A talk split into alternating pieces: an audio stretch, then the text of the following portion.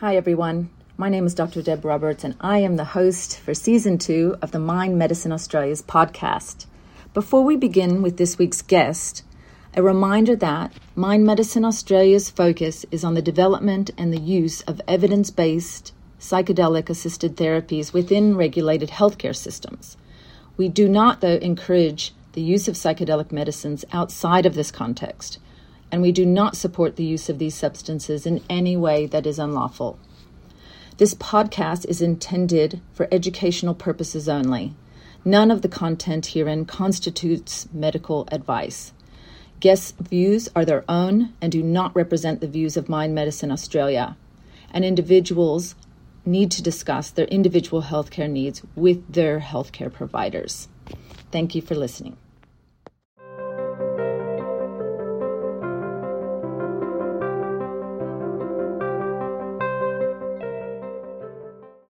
Um, well, welcome to the Mind Medicine Australia podcast, season two. Um, I feel like I'm doing a Netflix series each time I say it, but welcome, Tony. Uh, I am really looking forward to our conversation today. So, welcome. Oh, thank you. I appreciate um, the invitation to come and participate. And I thought, thank you. Um, it's um, I look forward to these conversations um, each time I do it, and I feel that possibly for me, but maybe everyone else as well, um, who might be listening, and yourself, um, just taking about thirty seconds, um, sometimes between our activities uh, in the day, um, there's a lot going on in the minds in the mental sphere. And to just be kind of a tiny bit more embodied um, i tend to uncross my legs and you know put my the feet on the ground. And um, often it's it's rare i have shoes on today. I do usually it's bare feet. But just to take a couple um, cleansing um, breaths out if that feels okay just to um, allow um, kind of stale energy air that doesn't um, serve the conversation um, at hand. And at the same time just a sense of authenticity in how we speak about topics that are near and dear to us but also looking toward uh, an opportunity of finding pathways that suit people's um, in their pursuit of well-being. So um, sometimes you can if the eyes are closed you might just flutter them open. If you um, hopefully um, have been depending on when you're listening to this um, just allowing you to uh, settle into the conversation um, we're about to have so um, I don't know, Tony. If uh, if you wouldn't mind starting, I thought that um, I was just thinking some of the questions often I ask relate to a, uh, a connectivity connection. And I was just wondering, maybe perhaps in present moment, um, just how connected or what you feel connected to um, in this moment. Everything. um, right now, I, f- I feel connected with you. Um, I'm connected in my space. I've got a beautiful space here. So it's hard not to feel grounded and centered in here.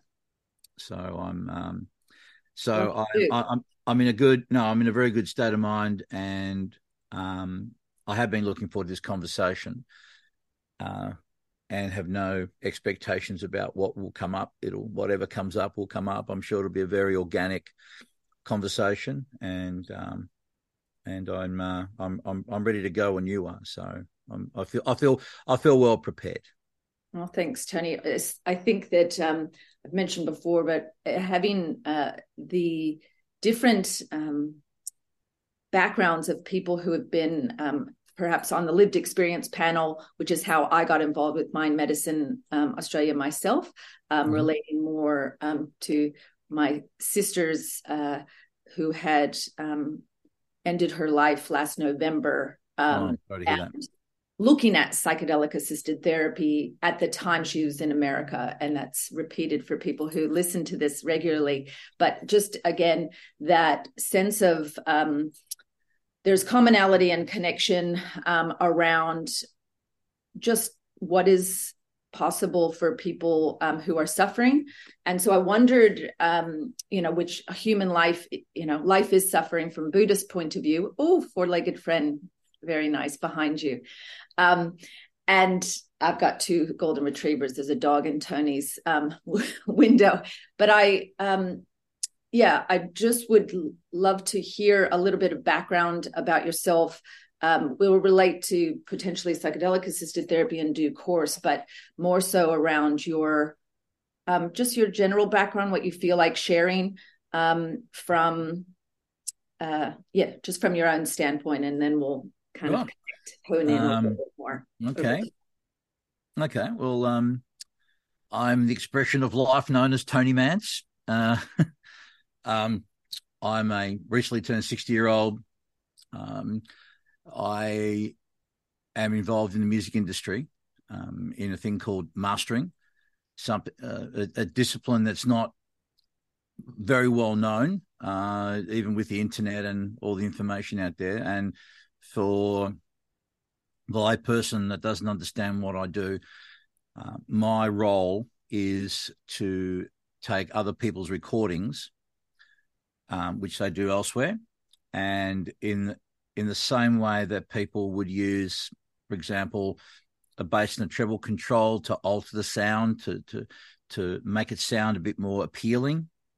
I I do that with uh, slightly more sophisticated methodology, and this is actually my studio here. Oh, oh, for anyone not watching and just listening, this it's um fully geared up. Yeah, amazing. And um and so I I come into this room. Uh, it's a very it's a you know acoustically treated room, um and it's um and I guess it's like a a sonic magnifying glass. I guess you you get to listen to things very deeply and quite intimately and um, allows me to adjust the sound of these recordings um, to to optimize them, and also so that they will play consistently, whether it's in on a phone, in earbuds, in a car, on the radio, so that they they won't sound particularly good somewhere and not so great elsewhere. What we call translation. So that's uh, the main thrust of what I do. I, I've also had a career in radio. I was on Triple M for the decade of the 90s. And I also do a lot of mentoring. I mentor predominantly artistic, creative kids. We'll call kids 18 to 35, seem to be the predominant demographic that I seem to attract. Um, and I'm uh, looking now at trying to, well, I have been, but now I'm putting a concerted effort into the public speaking space to talk predominantly about my life, the challenges I've overcome, uh, in the hope that maybe it'll inspire people um, who are finding themselves in a in a rough situation. So um, I'm I'm a happily married man to a beautiful woman called Connie. I have uh, three children of my own, and I share another daughter uh, with Connie as well. Um, I'm happy to say that I'm a very contented individual these days and have been for quite the last few years. And um, as I said before, I'm just delighted to be here to have this conversation with you and um, and hopefully share a few things that may um, inspire some people after they've uh, listened to this. Uh, wow. Um, I continually say um, I'm looking for another expression when I hear people speak for the first time on these um, interviews, and the words um, are not uh, sufficient enough. But yet, the wow, um, I keep saying that almost in a childlike way of uh, an incredible opportunity just to be in space, in the space, um, and sharing space and talking about. Uh, uh, perhaps even a hopeful aspect of life, which is you know to you know thrive. And um, I'm thinking of the sound aspect of with music, uh, it, which is such a powerful um, medium.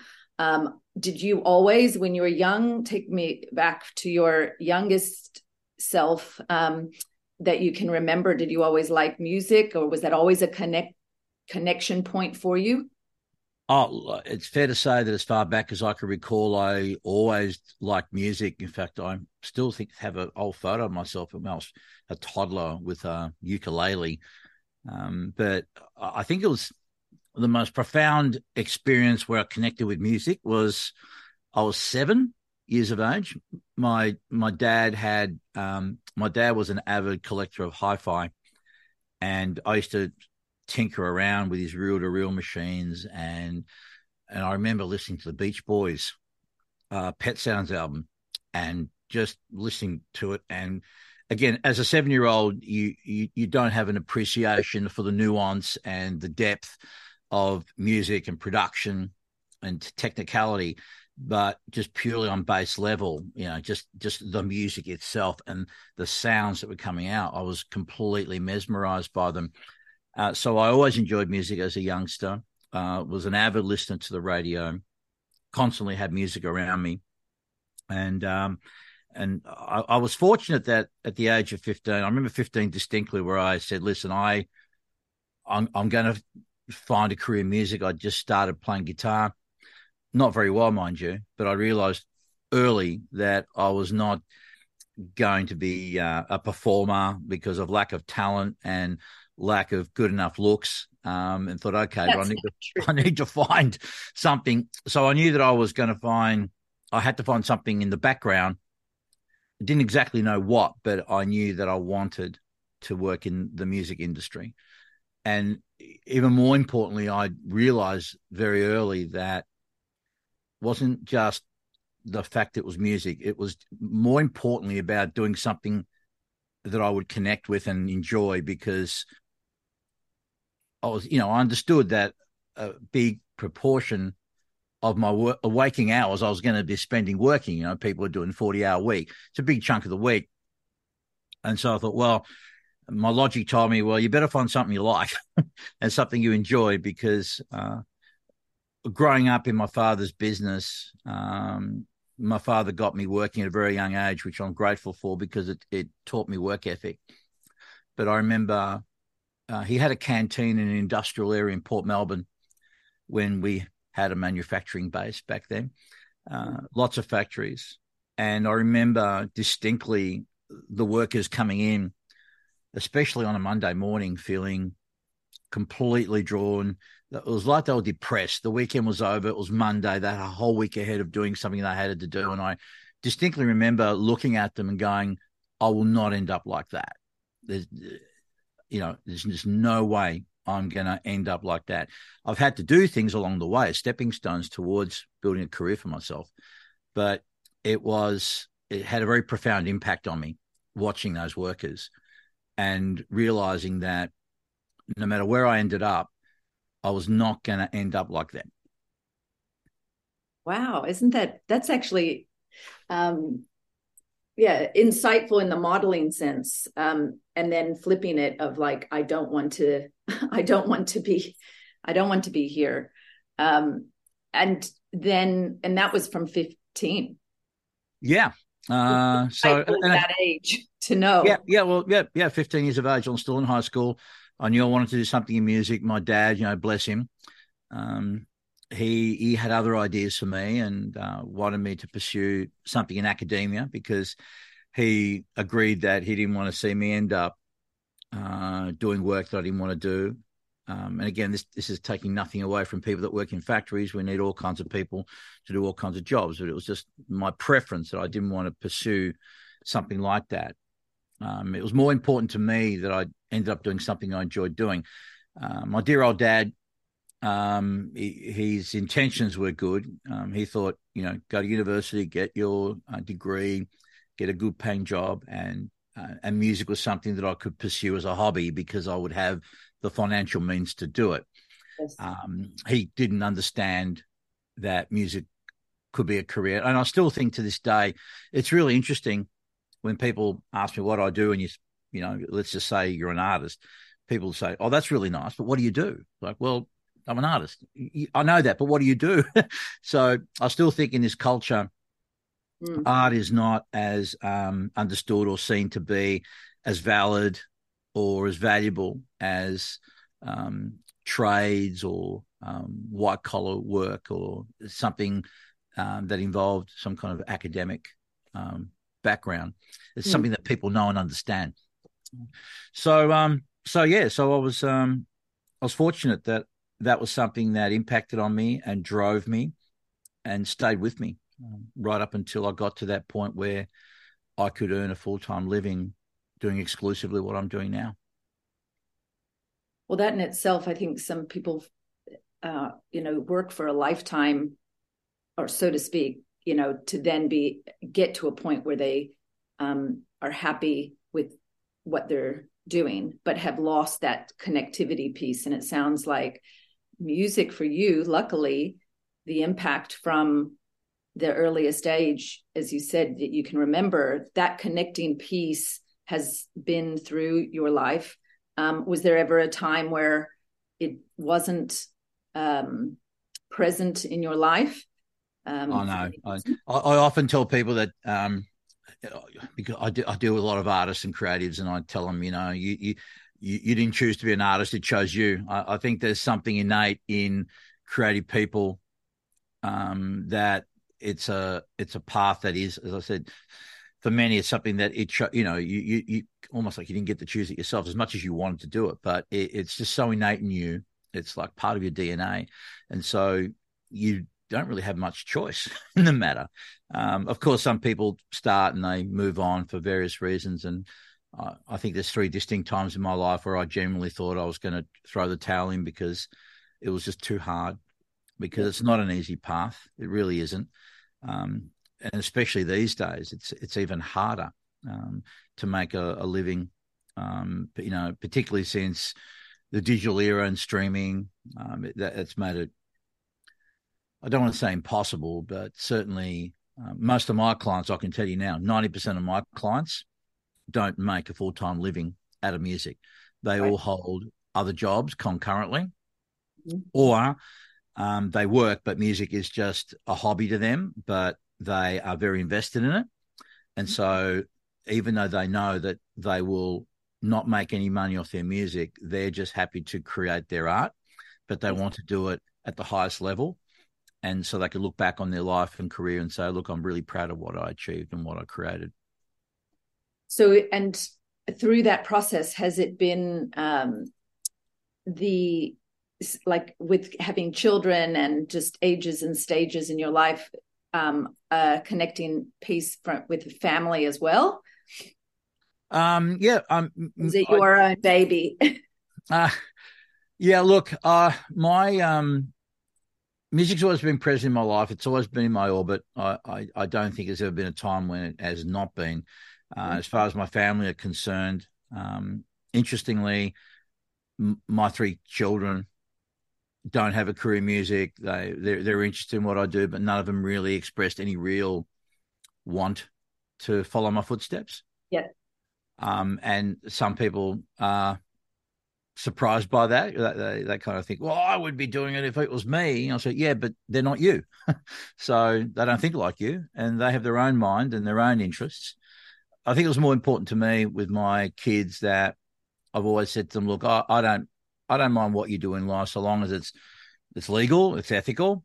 More yes. importantly, it's something that you love and, and I'll back you and support you in any way I can when I, when you can show me some initiative and drive towards following whatever it is.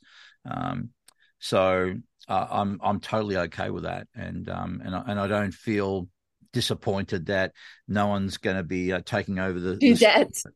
Pardon me. Well, well no, I, I, was just saying, and um, I have I teach yoga, or you know, yoga's been my um, you know how I um, earn a living, and it also is a hobby, and um, having modeling it with children for having children i have three boys um it's interesting yeah that that you know it's not their our own path is our own path and their path is their own path. Sometimes it gets mixed up.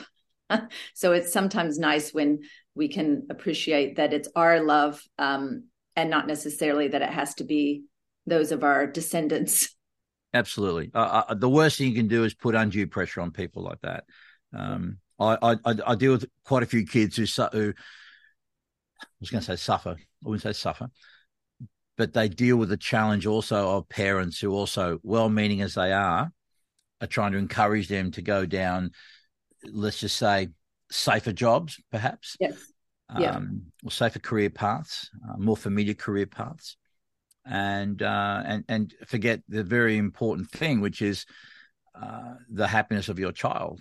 Um, I, uh, I, I, I'm sure you probably have come across people like this as well, who are financially quite independent, have quote unquote good jobs, great careers, but are miserable because they are not pursuing what they love to do, uh, and they feel restricted or they feel um, they're under societal pressure um, or peer pressure to to follow certain paths in life, and and they do so for I guess safety, perhaps some level of security, and in the meantime, they're selling themselves short because they're not enjoying what they're doing, and will quite often go later into life looking back on their life with regret. And I and I think one of I think one thing that I certainly don't want to experience later in life is to look back on my life and feel that level of regret and resentment because I didn't have the courage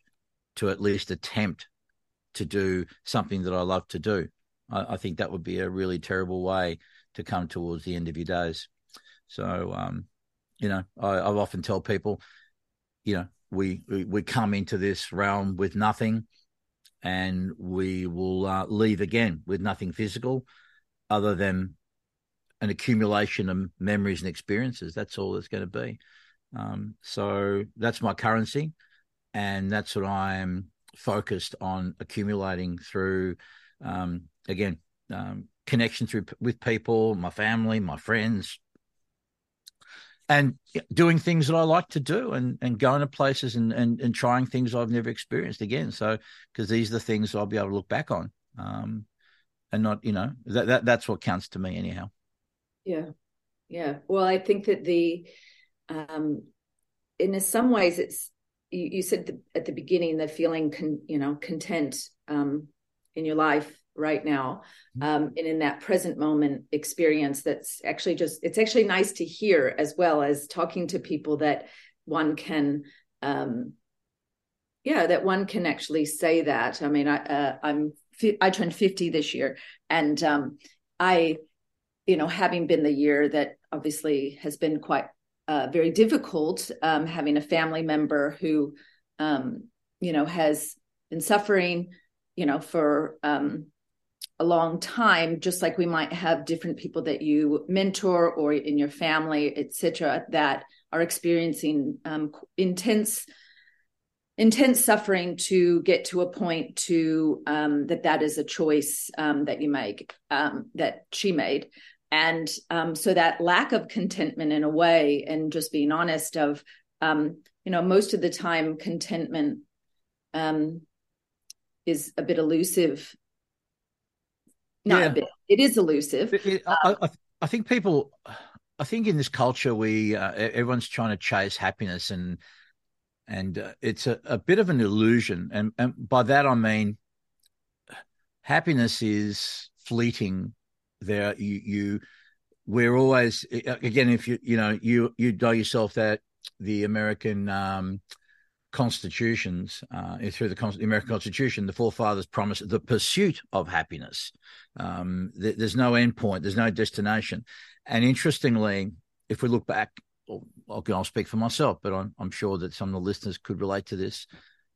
Any time in your life when you pursued something and you got it, um, the the happiness of achievement is great, but then there's always something else. There's always something else. Um, one of my mentors, Peter Sage, she had a beautiful it's, it's, it's beautiful, which uh, story, if you will, which I'll, I'll, share with your listener, and it, it, had a really great impact on me. Which is, um, he talked about the curse of the white rabbit, and the white rabbit is a metaphor for what you're chasing, whether it's financial success, validation, fame, anything like that. All the things that you know, uh, likes on Facebook, followers, you, you, you name it.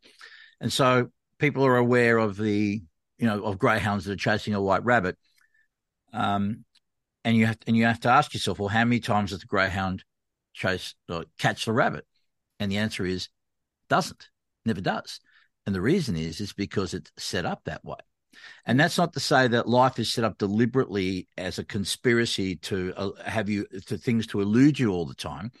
But I don't know about you, but I've never known a greyhound that, despite the fact that they haven't ever caught a rabbit, ever said, you know what, blow this. I'm over it. I've never caught that bloody rabbit, so I'm not coming back next week to go for another race.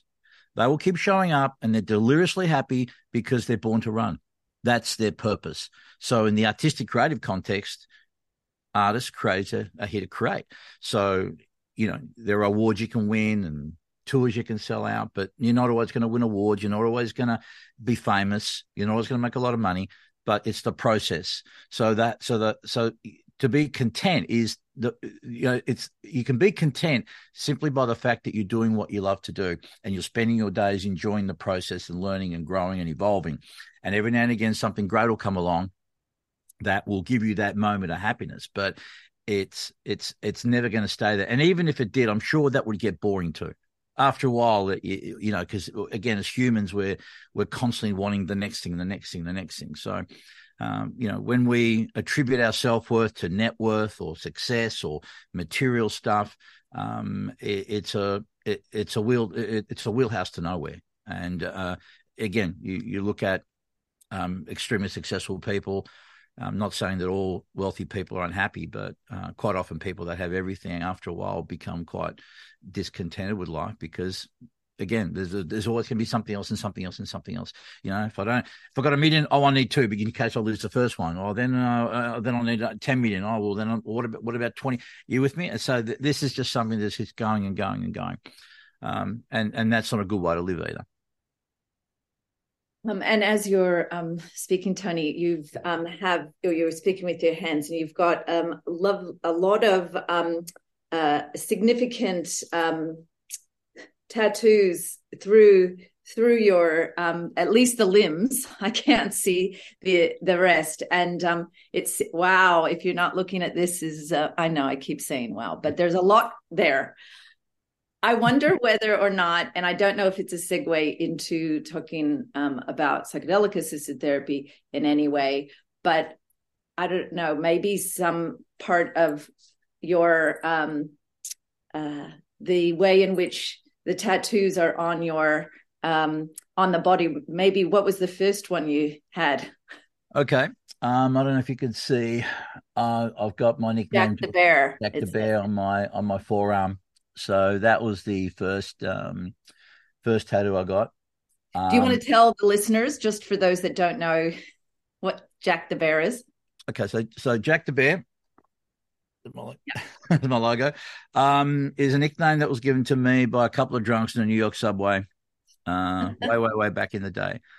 Um, and um, it, I'll, I'll just give a brief, uh, just a brief summary of the story. So, a friend of mine coming home from a party, we got onto the subway and we stepped in at a point where two, um, there was two drunks in the subway and the first thing we heard them say uh, to each other was saying, "Oh, don't blame me, blame Jack the Bear." Now, my friend heard this and started laughing. Now, I was very young at the time. I know I, I, didn't understand the significance of it. And I said, "Well, what's so funny?" He said, "Oh, um, oh, those guys, um, they work in um, in lumber." So, how do you know? I said, "I can." Well, I know the accent. You'll get to learn the accent, he said. And um, I, I, I got a friend who works in lumber, and uh, Jack the Bear is uh, someone that you blame. For, so, for example, if if you're being accused of doing something wrong um, and you want to shirk the responsibility, you'll say, "Oh no, don't blame me, blame Jack the Bear." So that's just something that apparently the Canadian lumber workers um, would use as, as, a mythical thing. And he, the, the, the the thing that was funny about it was he said, um, "I'm going to call you Jack the Bear." Uh, he said, "Why?" Because well, I was a you know big, big um, set guy anyway. Uh, he said, "But um, you you do you, you're you're pursuing work where you're trying to fix things, and Jack the Bear is someone you blame for getting things wrong." So he thought it was quite ironic that that would be a funny nickname, and so it it, it kind of stuck uh, uh, to me, and uh, and here we are. You know, gee, 40, 40 plus years later and and and, and so everyone thought it was a cool name, and and so I went with it. and how do you find you know with that um, description in terms of um, blame jack the bear i don't know in a, a sense of um, has that then followed you in life in terms of accountability or have you is there anything around um, around how that name has evolved for you?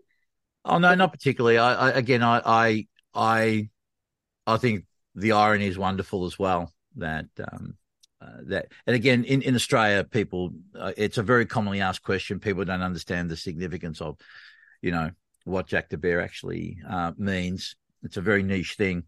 Um, so no it, it it it it's just a name that stuck. People like it.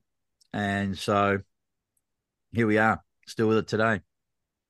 And um and i mean just interesting talking about in terms of um tattoos etc uh, and um, I don't, you know, you were saying before, I think I'm asking in that sense of, oh, is there deeper meaning in all of what people um, put, you know, on their skin as an example? And, you know, I don't know, in the modern way, at least, it seems that a lot of people, there isn't necessarily, sometimes the irony is there isn't the, a deep meaning. It's an expression in that moment or whatever might be going on in life. I don't know. Does that relate to you as well? Um, I, I, yeah, look, I think I'd, th- I'd say that roughly 50% of my tattoos have some kind of meaning to me, uh, whether have a personal meaning or, um, um, you know, I've got, for example, my next tattoo here is one of my favorite sayings, just no guts, no glory.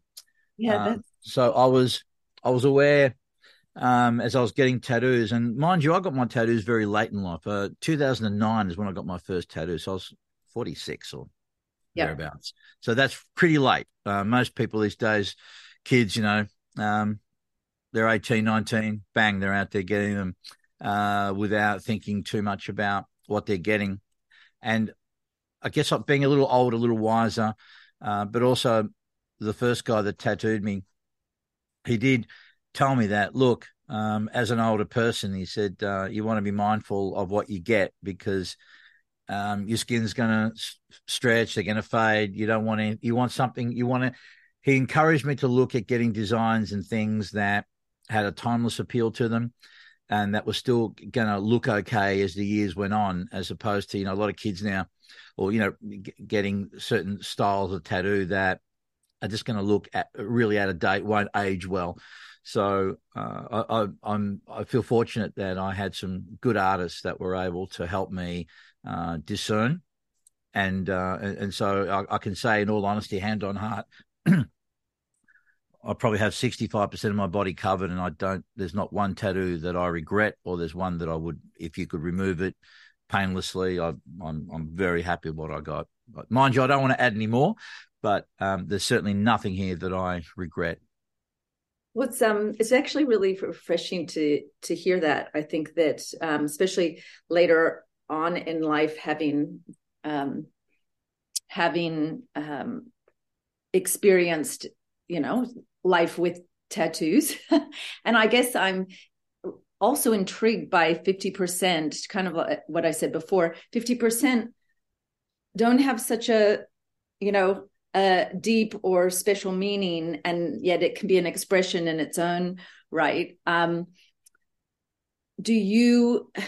How has? Um, well, I guess whether in terms of if you want to communicate about it, how has um, just the your mental health, um, your physical health, in terms of how um, that has kind of uh, brought you to a point where now you're mentoring um, you know people in your own industry um, how has how has that affected your life?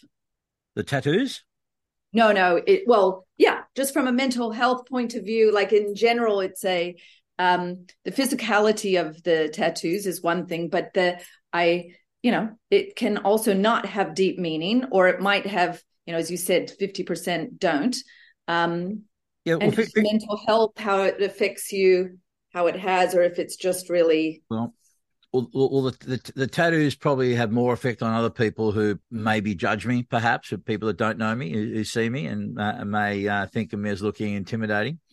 um, but they haven't affected me um, in terms of my mental health. Uh, if anything, probably from an appearance uh, perspective, uh, particularly with younger kids, I think they, uh, they they would look at me and they relate to me more. I guess yeah. Uh, again, music industry particularly uh, synonymous with lots of people having tattoos, um, and yeah. so. Um, but that's what I and that's what I was getting at in terms of you know, I wonder whether or not the connectivity to a younger generation.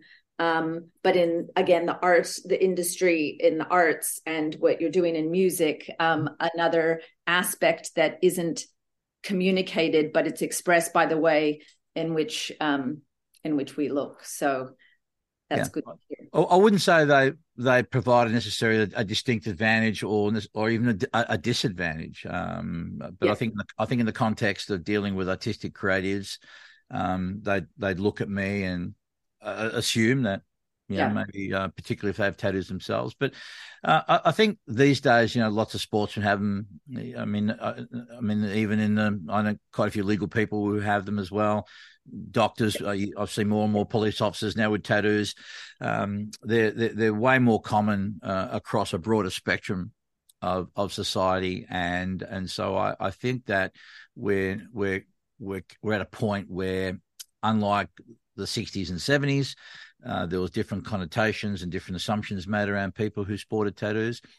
Um, I think the art of tattooing has certainly uh, evolved and got to a point where it really has become you know beautiful art and so, uh, but look, it, it it hasn't affected me in terms of my my mental health at all. Um, I I got started because it was uh, to me it signified freedom, and uh, I I always love the idea of being free, independent, and uh, not at the behest of society or a boss or anyone else. That I could just do my own thing freely, independently, and unencumbered by uh, societal norms yeah and i um you know i think that notion of freedom um rings true in so many ways um the aspect of even going back again to that feeling of contentment pursuit of happiness um the uh, opportunity to feel free free within the body free in the mind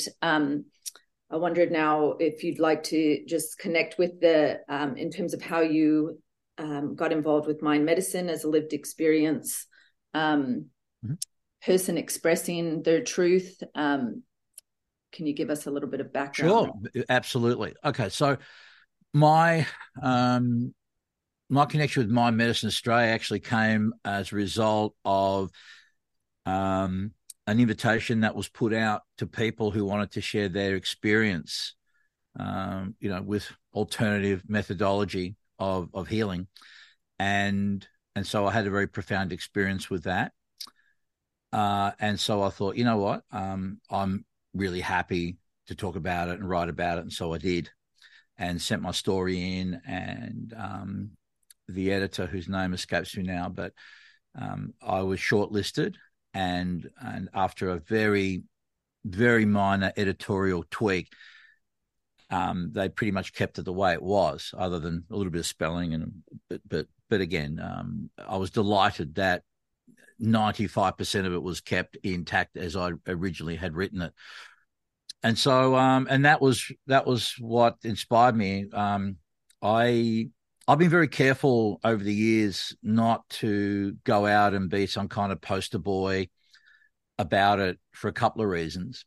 One, just because the um, I had, and and I can tell you without hyperbole that uh, people talk about healing, being healed, and I, I can tell you um, without any exaggeration that um, my experience of this very carefully uh, facilitated um, um, therapy yeah. um, was incredibly profound for me. I mean, it, it, healed me of so much stuff that that I tried for my entire life through um, traditional means and even some other more esoteric methodologies, and all of them had had some impact, but nothing as lasting as what this had had for me. So I, I wanted to share that story, but also, as I said, it's easy for people to become evangelical about stuff like this. And I didn't want to because um, I still believe that despite how wonderful it was for me and how effective, um, it doesn't necessarily mean it would be for anyone else to the same degree, or that's necessarily the panacea. It, it just happened to be a wonderful tool that did something that other things couldn't do. And uh, I feel very blessed and fortunate that it did. So, but st- it's still something that I'm happy to talk about and share the experience with because, like with so many other things, um, people need to come to things of their own volition. People need to do their own due diligence. People need to um, go into these things with their with their eyes open and with I wouldn't say low expectation, or I think it, important to go into it with a sense of hope, particularly if you've gone through so many other things and tried so many other methods and and if, if nothing is really working as effectively then it just makes sense that okay well why don't we try something different as the old adage goes you know you do what you've always done you'll get what you always got um so yeah it's uh it, it's it's it was a beautiful experience um and still to this day uh, I feel fabulous and uh, I'm I feel like you know neurologically my brain is rewired. It's it's it's it's changed so much in me. It's uh, it's really quite extraordinary. Just for those people, because I know um, many people have read the book, um, uh, but if are you happy to um, just give us um, a little bit more background around your use of of the psychedelic and which sure. psychedelic you okay Okay. So I, so obviously I'd, I'd known about psychedelics growing up. I was, um, I had a history of being a, a drug abuser, mainly cocaine for a good 30 years. So I knew about magic mushrooms. I didn't really dabble much in them, but in terms of psychedelics as a tool to heal or to to help, um, th- that first came to me through listening to Joe Rogan on his podcast. Okay quite a few years ago uh, with DM, with DMT. Yes. And and hearing stories of others uh, again, um, understanding that it was all you know anecdotal, um, uh, not a lot of studies at the time, uh, but I was curious uh, to find out more. Also in the also in the context of spirituality, because um, a lot of people were talking about doing DMT and having these wonderful spiritual experiences with it. And as somebody who has been on, for lack of a better term, spiritual path or spiritually curious, um, wanted to explore more in that in that domain, that um, that DMT was a gateway to somehow connecting more to the to, to the divine, if you will. Um, and so that's that was my introduction to it. And at the time, I um, was talking to a fellow, was a friend, who again, I'm, I, I don't believe in coincidences in life. You know, I, I believe in synchronicities. um, so at the time, as my as my curiosity was being aroused and I was looking into it in that context, as opposed to just recreational use, um, uh, I bumped into a, a friend who had um, who was quite well versed in it, uh, in in in the use and and you know using it. But he was performing it in a ceremonial way, with with you know in a sacred way, with reverence, with respect.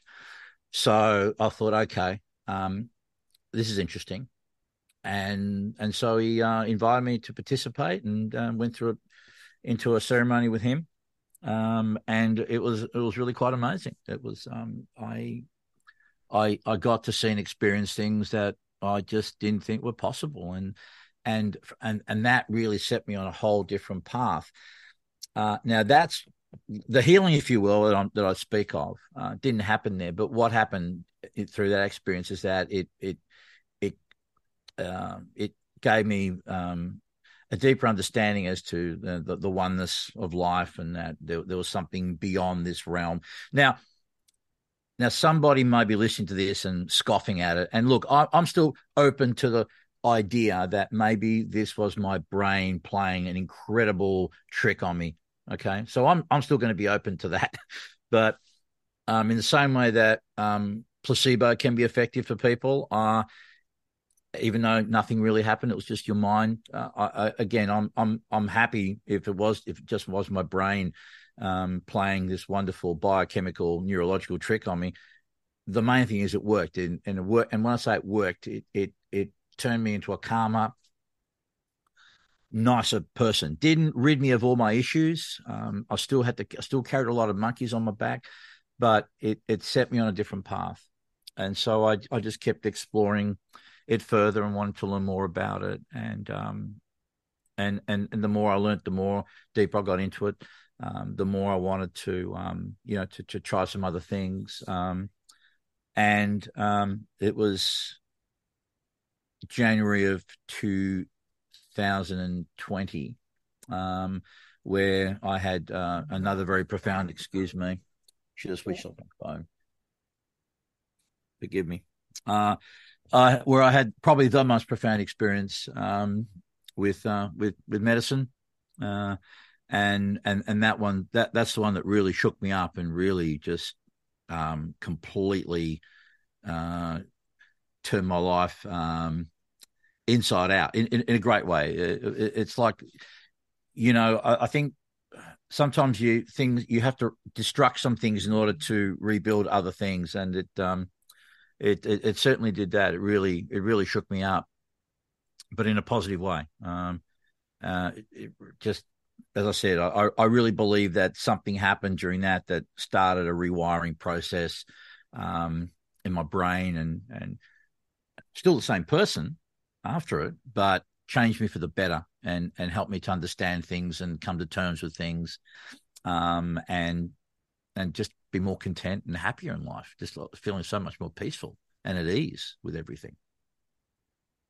And that was um so that 2000 that was 2020 um as you mm-hmm. said um and having uh, the psychedelic um, assisted therapy with the psilocybin and the MDMA being approved for um, you know two specific um, mental illnesses: treatment-resistant depression and um, post-traumatic stress um, disorder. Um, how do you, by your experience, lived experience, how do you?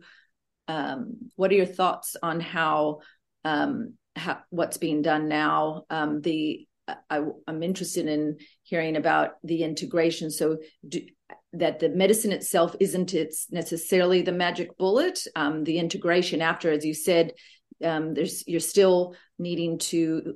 You've got the life with whatever we are experiencing, whether that be monkeys on our back, issues that we're dealing with, etc.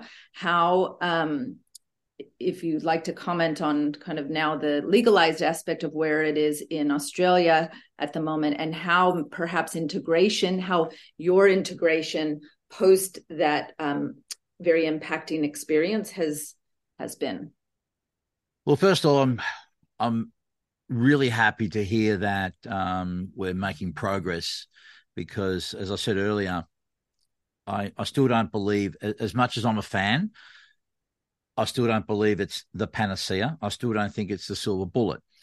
But I do believe that for the right candidate in the right setting, done responsibly uh, and properly, uh, it can be very, very helpful as a way to help people to help um, deal with their depression, their PTSD, anything that they're trying to rid themselves of so that they can then function better so that they become less triggered or that they can integrate the experience. It's interesting because now i see challenge or my past experiences that that i hung on to and used as excuses.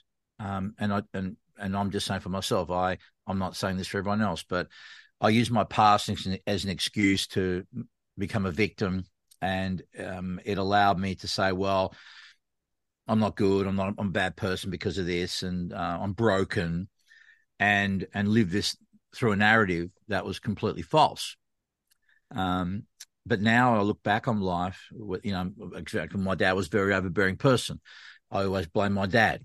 you know, just constantly anything that went wrong in my life, it was my dad's fault, and I always felt re- resentment towards him. And whereas now I look back on what my dad did and understand that, you know, my dad did love me and he did care for me, and he he just wasn't that well equipped to be able to get his message across, and as well as my inability or unwillingness to listen to him. But now I just think, wow, my dad was a very wise man, and I'm very grateful for the lessons. It's unfortunate that um, I had to go through what I had to go through, but nonetheless, um, that I now see them as gifts, and and even to this day, and one thing I tell kids is when we do come across um, challenge or conflict or anything that gets in our way, it's um, something good. Seeds are planted for something good that'll come when you come through it. I, I, think we we can only grow through adversity. We can only grow through challenge. It's something that we don't necessarily enjoy, but unfortunately, with the way it is in life, uh, uh, we we need to go through some level of pain to grow, and then it comes down to your choice to decide whether that's a life lesson or not. Um, you can choose to be a victim and uh, stay there, or you can choose to go. Look, as much as I didn't enjoy the experience, um, you know, it, in a weird way, it was there to, to to help. You know, we we live we we live in this world where we are such linear thinkers and we use such logic. And again, you might think, well, what's it seems a bit weird that you look at a bad situation as something good, but something good comes from a bad situation. Uh, as an example, you get fired from a job. It's not good. You're out of work. But that firing took you to another opportunity, which never would have never would have happened if you weren't fired from that job. No one wants to be fired from their job. But again, it because we are so um, we you know the, the life nature. There's no straight lines in nature that are man-made. Everything, coastlines, rivers, you name it. Every everything is non, not straight, not linear. But we we are trained to think that way. And ever since that experience, I've I've learned how to think in a much more non-linear fashion, which helps me to connect things better, understand things better, move through things better than than previously.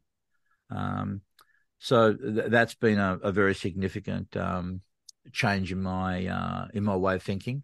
Um, Sounds like Tony that the um, the Jack the Bear has an interesting connotation as well. Again, you know, talking about you know the you know that aspect of um, blame and accountability, and also perhaps a wider a deeper awareness than maybe what we initially thought. You know, um, I think often when we do um, blame, and it may be that I have picked that back out, and it might have nothing to do with what you just said, but it just sounds really interesting how, you know, when I said, How is Jack the Bear kind of impacted over time? And that notion of how we, um, I don't I guess, how we relate to our own um, lived experience and um, have a yeah deeper and broader perspective of what we might say is blame.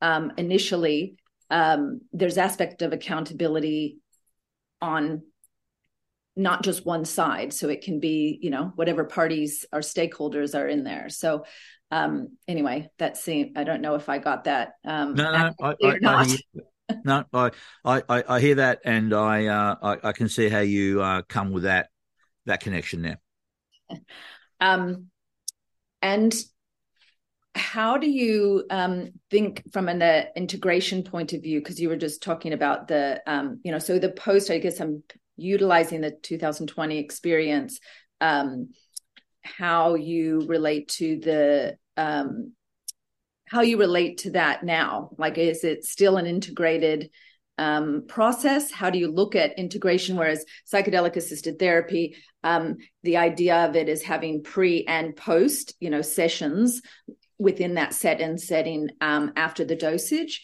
So I wonder how you what you think of that model, and then again, more so as you you really are have been explaining is how you're integrating um yeah that experience or is it you've got to go back to the dosage experience or is it now not necessary Uh, in my case, uh, I would say that it's not necessary. Um, the integration took some time. I, I, would say a good six months for it to really uh, fully sink in. Um, and again, I was fortunate that I had um, my friend who took me through the ceremonies um, that I could talk with him about that.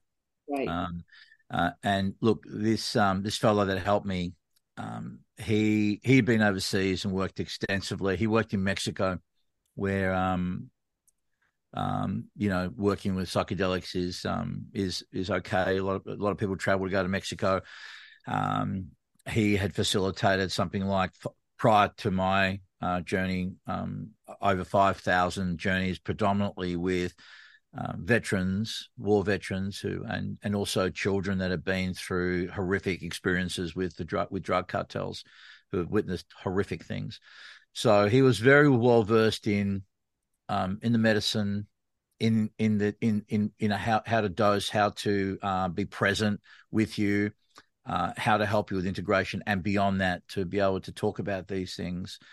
Uh, so I was very fortunate that um, I had someone like him uh, to to be with me from the start. and this is why it's important to have you know uh, trained people to help you and and to help you beyond that. Now, I don't know um, whether this is you know for some people they may have to do it for the rest of their lives, but less often. Um, I know in, uh, I was invited to have another um, journey, and I um, and I and I remember distinctly um, having an opportunity, and and I and I I remember thinking to myself, I, I don't want to be greedy with this. Um, I thought th- th- this has changed and done so much for me. I, you know, there are people out there that are the so-called, you know, psychonauts, and they they they they get very deep into it and they dabble a lot and and whatnot. But uh, that wasn't for me. I thought it, this did what it needed to do. It's integrated well into my being. When I take a snapshot of my life now, my snapshot of my life back then, it's really night and day. Why, you know, why be greedy? What, what, why do I want to have more? What, why not just be content with, wow, here we are This has had a wonderful impact.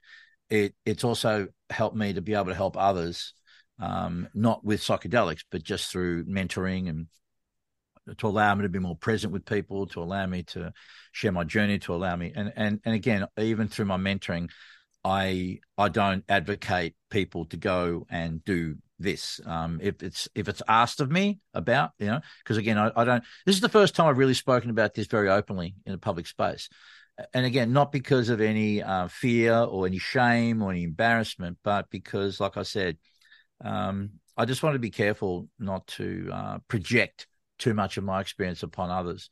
Um, I'm I'm happy to discuss it when as as again, I was invited to write about this. I've been invited to this podcast, and so um, I'm happy to share when I'm invited in. But I certainly am not. I, I was not going to chase you or anyone else for that matter. Say, look, can I come and talk on your podcast about this? Because I want to tell the whole world about this new thing.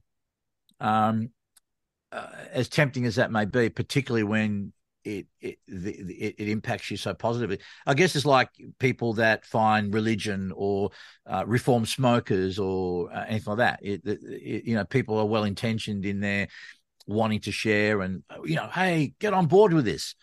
But I also believe that um, it, it, can also backfire on you too. And so, um, so I prefer, as happy as I'm to share, um, I, I feel it's only best if I do so when I'm invited to.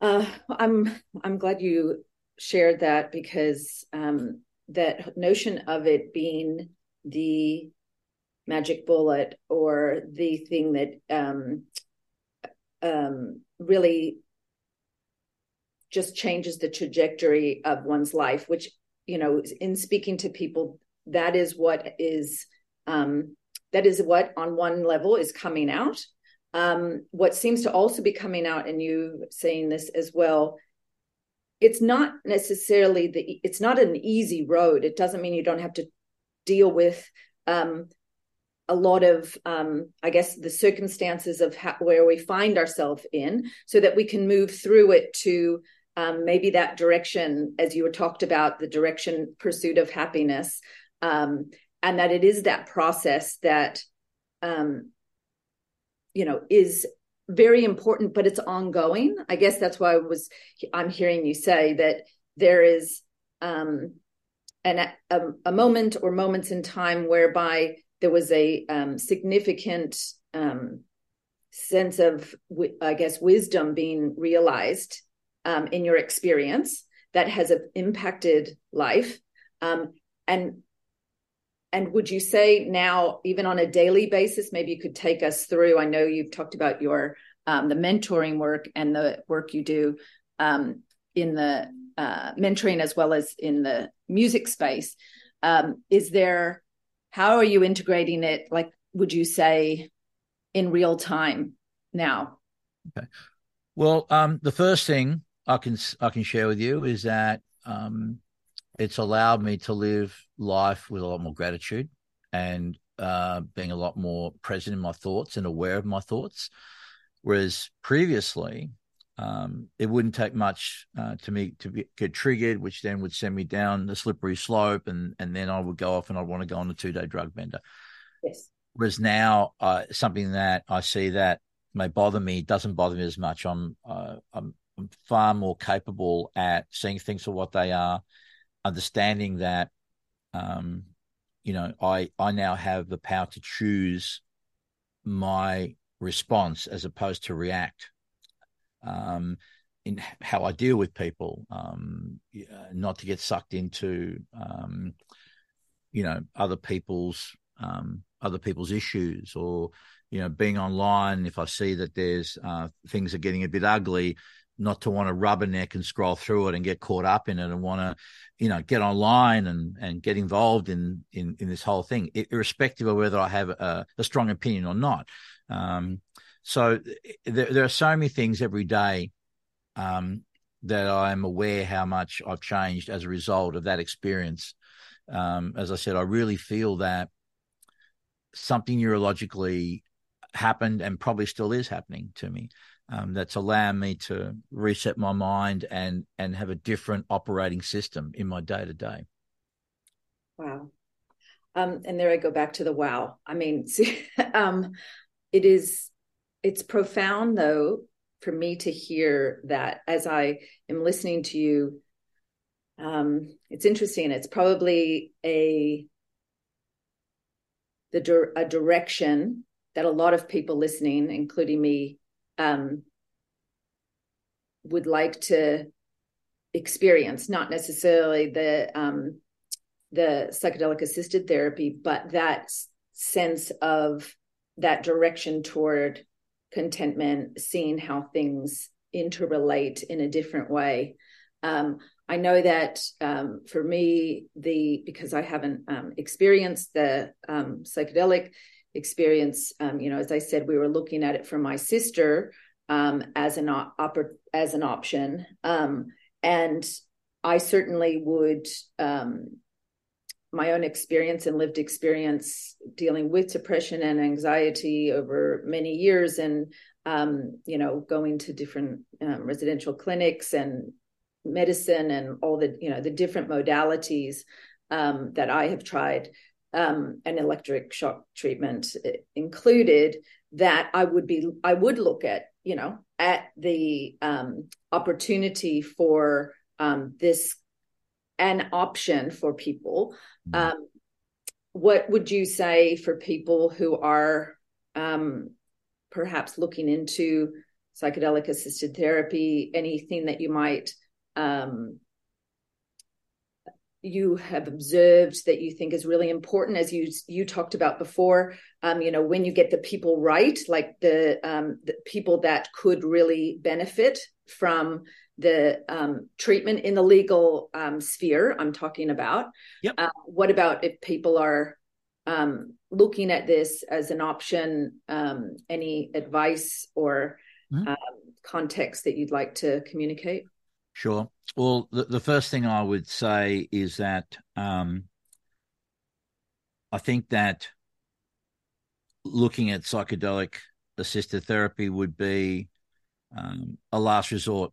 I, I think that if if you if you if you're in a situation where you have gone through a myriad of things and haven't found, as I did, um, something that was a, that was effective long term, um, then then I would look at it. But I would do my own due diligence. I would try to find um, seek people who have gone through experience and get some kind of. And while everyone's experience is subjective, I still think it's important to to speak with people who um, have gone through it and who have perhaps um, had a history of doing well in life afterwards. I would certainly, as far as finding a facilitator, you'd want to make sure that um, I would speak to several facilitators to find someone that you connect with, someone because it's important that you come in, you go into this feeling while it's it can be daunting, particularly if you've never had any kind of psychedelic experience before, recreationally or otherwise. Um, I cannot uh, stress how important it is to feel safe in your environment, in your setting, with the person that you're with, and it may mean um, even talking to several therapists to find somebody that you feel really because you you you really do go to a very vulnerable place. And so, in order to allow yourself to to to be vulnerable, um, it, it's it's it's incredibly important that you feel safe. And if you don't feel safe and secure and trusting in the person that you're dealing with, then find somebody else. Now, I, I know there's not ten thousand facilitators out there, but I, I, know there's a growing number of them. So do your due diligence, do your homework, and also understand that um, to go in with a positive mindset, but also not think that it's going to solve all your problems, even if, as as I said in my case, I really it was so incredibly profound beyond my wildest expectations. Um, life goes on, things are going to come up, um, and you, know it, it's it's not going to be all milkshakes and rainbows uh, from there on. But if my experience is anything to go by, um, it, it, will. I believe that uh, if it if it if it works as effectively as it did for me, it will uh, equip you and allow you to be able to go through life, um, not without challenge, but to be able to negotiate life and the bends and the twists and the um, unexpected things a little easier, a little better. Will make you stronger, which will then in turn allow you to take on bigger things in life. Which again, as you go through uh, them and overcome them, uh, you become stronger yet again. It's like being able to lift heavier weights in the gym. You, you, lift a certain weight and then you go to another heavier weight. It's tough, it's hard, but you get a personal best and so on and so on. So the same with life. If, if you think as challenges as the weights that you lift in the gym, some similar kind of thing. So, um, so th- they're the things that I would uh, want to get across to anyone who's considering it. And if anybody is, I sincerely wish them well. I hope that uh, anyone that does um, go down that path and and and uh, it, that it, it is as successful as it has been for me. Um, and yeah, that's all I can really put out there.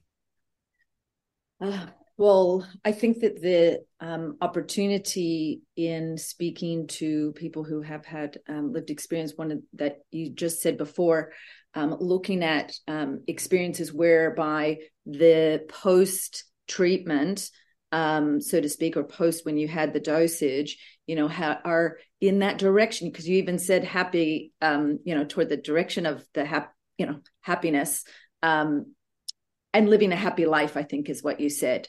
Um, you know, post um, post the the administration of the um, tr- the treatment. Um, and I wondered whether or not, um, and it's slightly just before we um, go kind of toward the end of the interview, I wanted to know in terms of modalities um, that you, I guess, if you could do this in two ways. One was what are the modalities before? I know we, have talked about um, some mm-hmm. aspects, but what modalities had you tried before that didn't work mm-hmm. um, eventually? And then what you think is now um, kind of in your daily routines, perhaps um, of what modalities do work. Okay. Aside from the psychedelic assist, the the drugs themselves, mm um, prior to the forty years old when you were had um, when you came into this space what other modalities? Sure sure. Okay well uh, all all all your classics um, psychiatry psychotherapy um, bowen therapy uh, voice dialogue therapy um, uh, or you know varying kind of just different oh you know just you, you your regular sort of drug counselors um, all all the way to sound healers and crystals and um, you know you know just varying other esoteric uh, you know kind of um, you know uh, past life regression therapy. Um, so uh, there was a lot um, that I tried. And, and, as I said I um, this I, I, felt that uh, psychedelic assisted therapy was my uh, was my last resort because I thought okay well I don't know what else there is out there that I could do that was um, available. Um, and so I, I, went down. As far as you know, what you know, what works. Again, it's it's it's. Uh, I know what worked for me, um, but again, it's such an individual thing. You know, um, for some people it might be psilocybin, other people may be MDMA. Um, um, you know, in my case, it was uh, DMT, something completely different, but. Um, but I, I think that it's such an individual thing. Um, and again, I can't stress some, I, I don't think it's necessarily just the medicine as much as it's the integration because that that's where you put everything together. That's where you that's where you connect the dots. That's when you can make sense of things because while you're in it, as beautiful as it can be, it can very easily be forgotten. And so um, you require to have that process to try and relive it in ways and and and and bring things together and then practice. I, I remember distinctly when I after I had my um my ceremonies with my with my shaman, um, I said, "Oh, wow, that was amazing." I said, "Well, you know," and and I was very euphoric and I said, "How how do I know this is going to work?" He said, "You'll know, you'll know," and and by that he meant something's going to happen to me where I'm going to notice a difference. And he was right. He was absolutely right because I remember like something did happen um, where previously, and and and I just thought, wow, that's that's amazing. I I I just had this thought in my mind, and a month ago, I know that this would have just sent me on a loop, and and it didn't, and it was nowhere near as um, it was nowhere near as bad for me not that it didn't affect me, but it just didn't affect me as much. And so that got me in, into again, uh, you know, being able to integrate this and then learning that, you know, we we learn habits through repetition, you know, and and and through awareness. So uh, as I learned to become more aware and and and practice these thoughts and practice, you know, to the point where I became unconsciously competent, where I didn't have to think about it anymore. You know, just just knowing that, oh, okay, I'm I'm now I've got a new blueprint, you know? So, um, so that was a process. Um, and, and I think that's, that is probably more, more important than the actual going through the experience. The experience is important and required and the catalyst to things, but unless you can have the facilitation to help with integration, to um, to help you um, reset your your thoughts and your actions and your habits, then um, that in and of itself and alone is is is, going to be um, short term and fleeting. Well, I know that um, how um, you know we started communicating today around um, just that the aspect of um, suffering, and it sounds like degree of suffering was significant and yet your pursuit didn't you kept pursuing. You know the reason i ask about other modalities and thank you for sharing with that is that when it there are so many um that there's a there's a pathway that shows there's breadcrumbs of how much even though there is suffering how much we want to um, understand suffering better and to be able to live with suffering doesn't so you can be content perhaps you might have an opinion on this as you said at the beginning, feeling generally content um, in your days, which was actually really, as I said, refreshing for me to hear um, you say that. So it, that was very impacting, you know, to me personally. Um, and that there's a just a greater, perhaps a greater understanding um, when we people have had a history and of really trying many different pursuits. Um, and I suppose people who are listening as well, um, and you've clearly said this, there isn't one right path. And um, what works for one may not work for another. And to really, as you said many times, doing due diligence. Um, but you really offer us, you do offer a sense of hope um, in what your story you know what your story is. And so that's why in talking about those other modalities and i know you talked about drug use um, as well um, you know if we can really look at how much suffering there was going on to pursue all those things then you can also and this is my roundabout way of coming back to this is you know people who are suffering so much and can't find another option will take that including my sister who you know, and we know that um, that Mind Medicine Australia exists literally to res- reduce suicide and suffering. Mm-hmm. Um, which is why I'm, you know, I'm involved in how I come to this moment in time talking to you. Mm-hmm. Um, I don't know if you have any other comments that um, related to what I've just said or anything else that hasn't been asked um, of you that you would like to share. Uh, no, not particularly. Um, I guess all I'll just say is that I'm I'm grateful for the experience I've had, and that uh, I sincerely hope that anyone that has taken the time to listen to this uh, has taken something away from it and given them a sense of hope. And um, I and I'll be very happy, as I mentioned earlier on. I think it's a good idea to, as part of your due diligence, to speak to people with who's actually, who've actually been through experience and had a positive experience. Um, so I'm I'm happy to avail myself to anyone that who wishes to contact me um, and ask questions. Uh, again, uh, not because I want to promote or inc- or you know tell people what you must do, but just to simply share my story and ask and answer questions if if, if people are curious enough, then I'll certainly uh, be happy to do that in the hope that maybe I can allay some fears or clear a few things up or or just help in any way um, that may be beneficial. Well, thank you so much for that, um, Tony. It seems as though the um, I don't know. You talked about the monkeys on your back.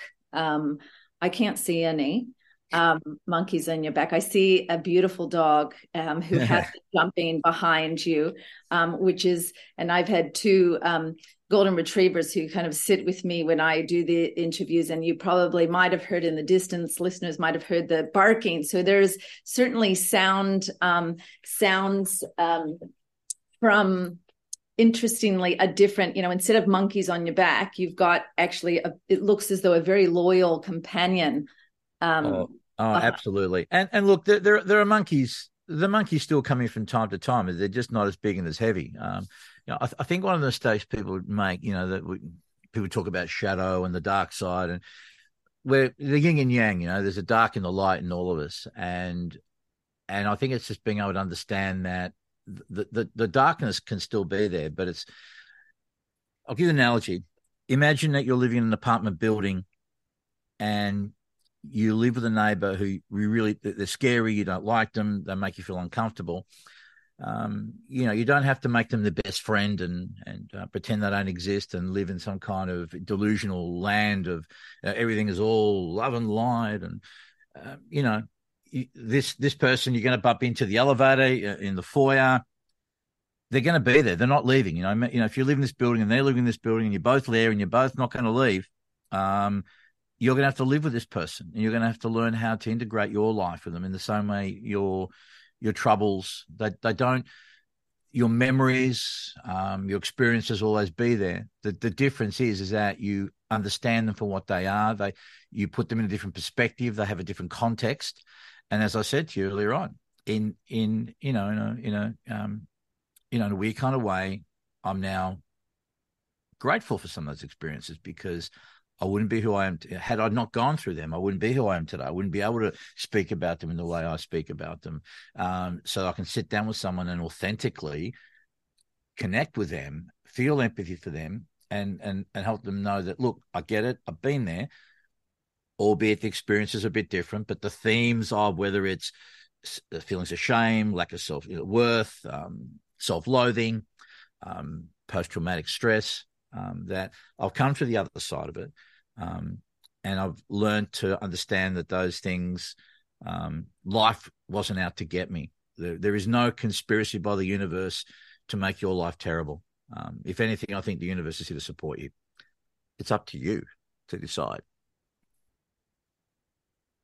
Well, I think that that's a very poetic, um, clear, concise um,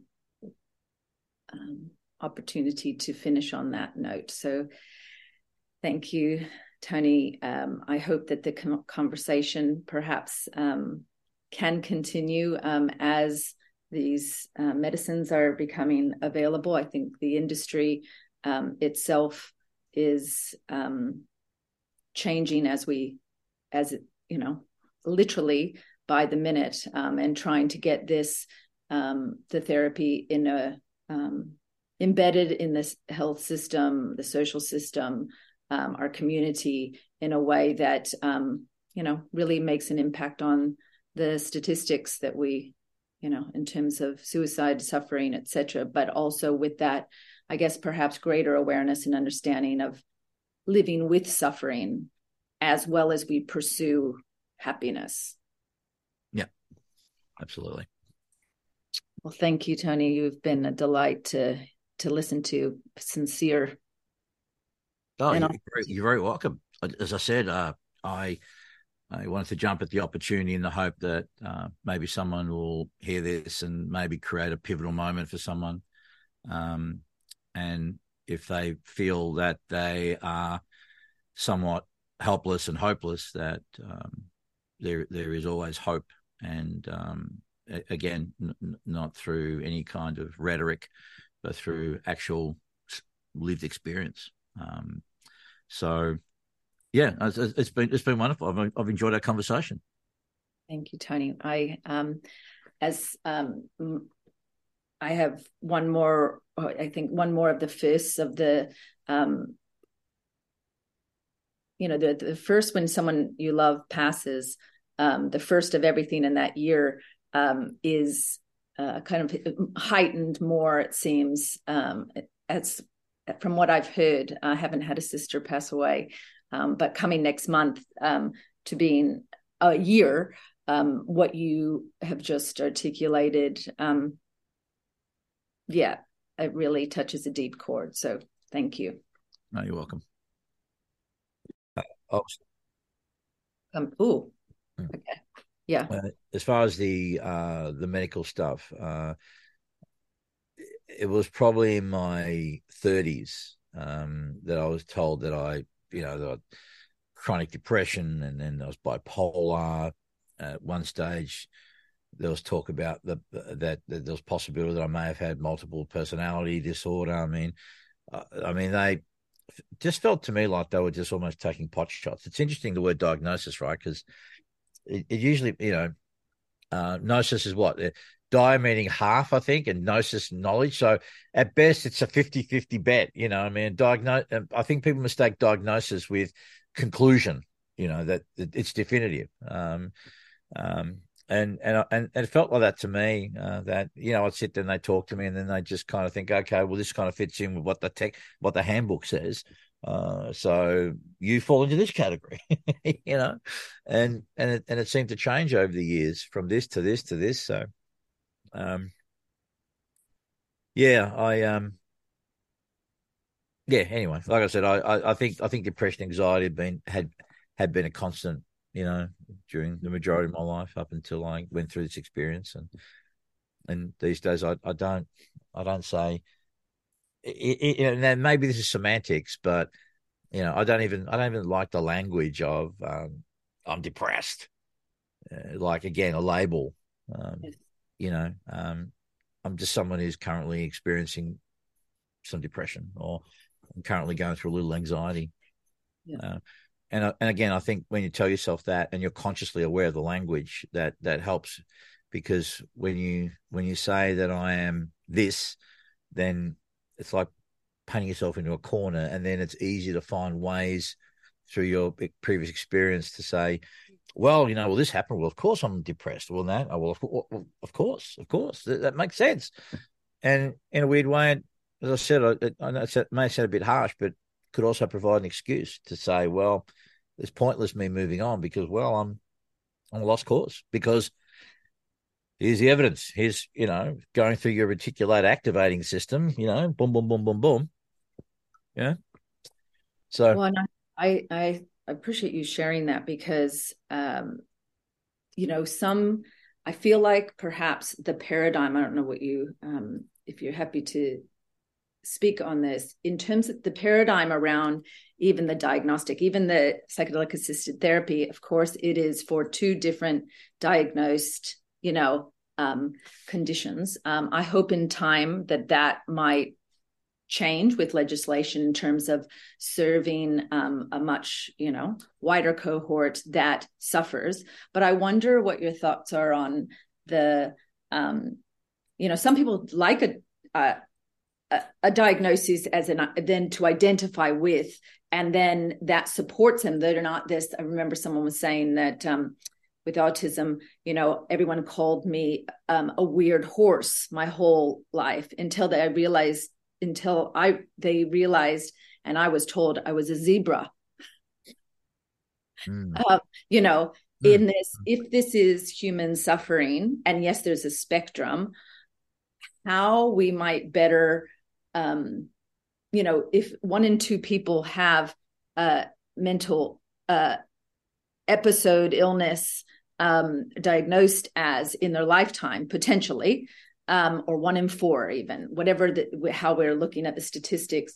Maybe it's a different um, pathway of understanding um, suffering. I don't know what you um, what your thoughts are in that regard, yeah, but no, I, look, I, young people, especially young people, um, yeah, who who the, where these feelings experiences might be new to them.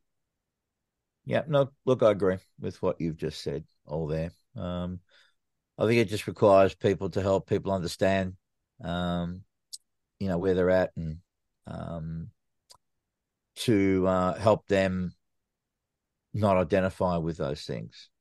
It, that everything's a temporary state, and that it all it all serves a, a, a, weird purpose. You know, something that you don't really understand in the moment. It doesn't make sense logically. Uh, but until someone can sit down and help you uh, uh, unpack it, and and with the passage of time, you know, they say, you know, I tell people I got three PhDs in hindsight, you know, but it's it's only until, you know, I, I, I go further down the track and then I, I've got to frame a reference to what was and what is that I can see. Oh, okay, uh-huh, uh-huh. all right, this actually makes sense now.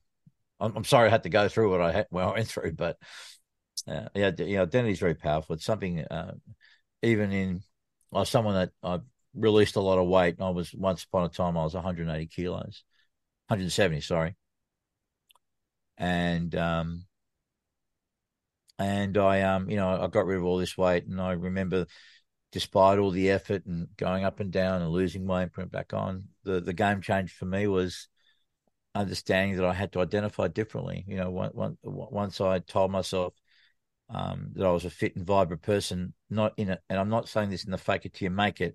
It was just understanding that, um, you know, I, I was currently experiencing being obese and it was going to be temporary because now I identify as being a, a fit, happy, vibrant person. And through that identity, I was like, okay, so I identify this way. So how does such a person live their life? Oh, well, they do this, this, this, this, and this. And through the repetition to create the new habit, to create the new neuro pathways, all of a sudden I didn't have to think about it anymore. You know, I just just lived life differently because I I started doing things differently and consistently to a point where again just just stop having to always be conscious about things and then just being unconsciously that person. You know, molding myself into that person, but it all comes with my thoughts around who I was and how I, you, you know, I mean, like people that say they're non-smokers. When you're a non-smoker, it doesn't matter how. Even if you know, when people say I'm a reform smoker or I'm I'm I'm giving up, that still opens a doorway somewhat to potentially maybe slipping up or allowing yourself to be okay. Because, as opposed to if I'm a non-smoker, I'm a non-drinker. That's it. You, you just you just you just don't because that's who you are. It, it's it's firm. It's it's concrete in your mind in your identity. So anyway, I really got to get back. I got to get back to work. No, the life uh, life goes on. I've got the um, dog who's um, saying um, goodbye um, as well. Goodbye, but, um, they're very helpful. These dogs.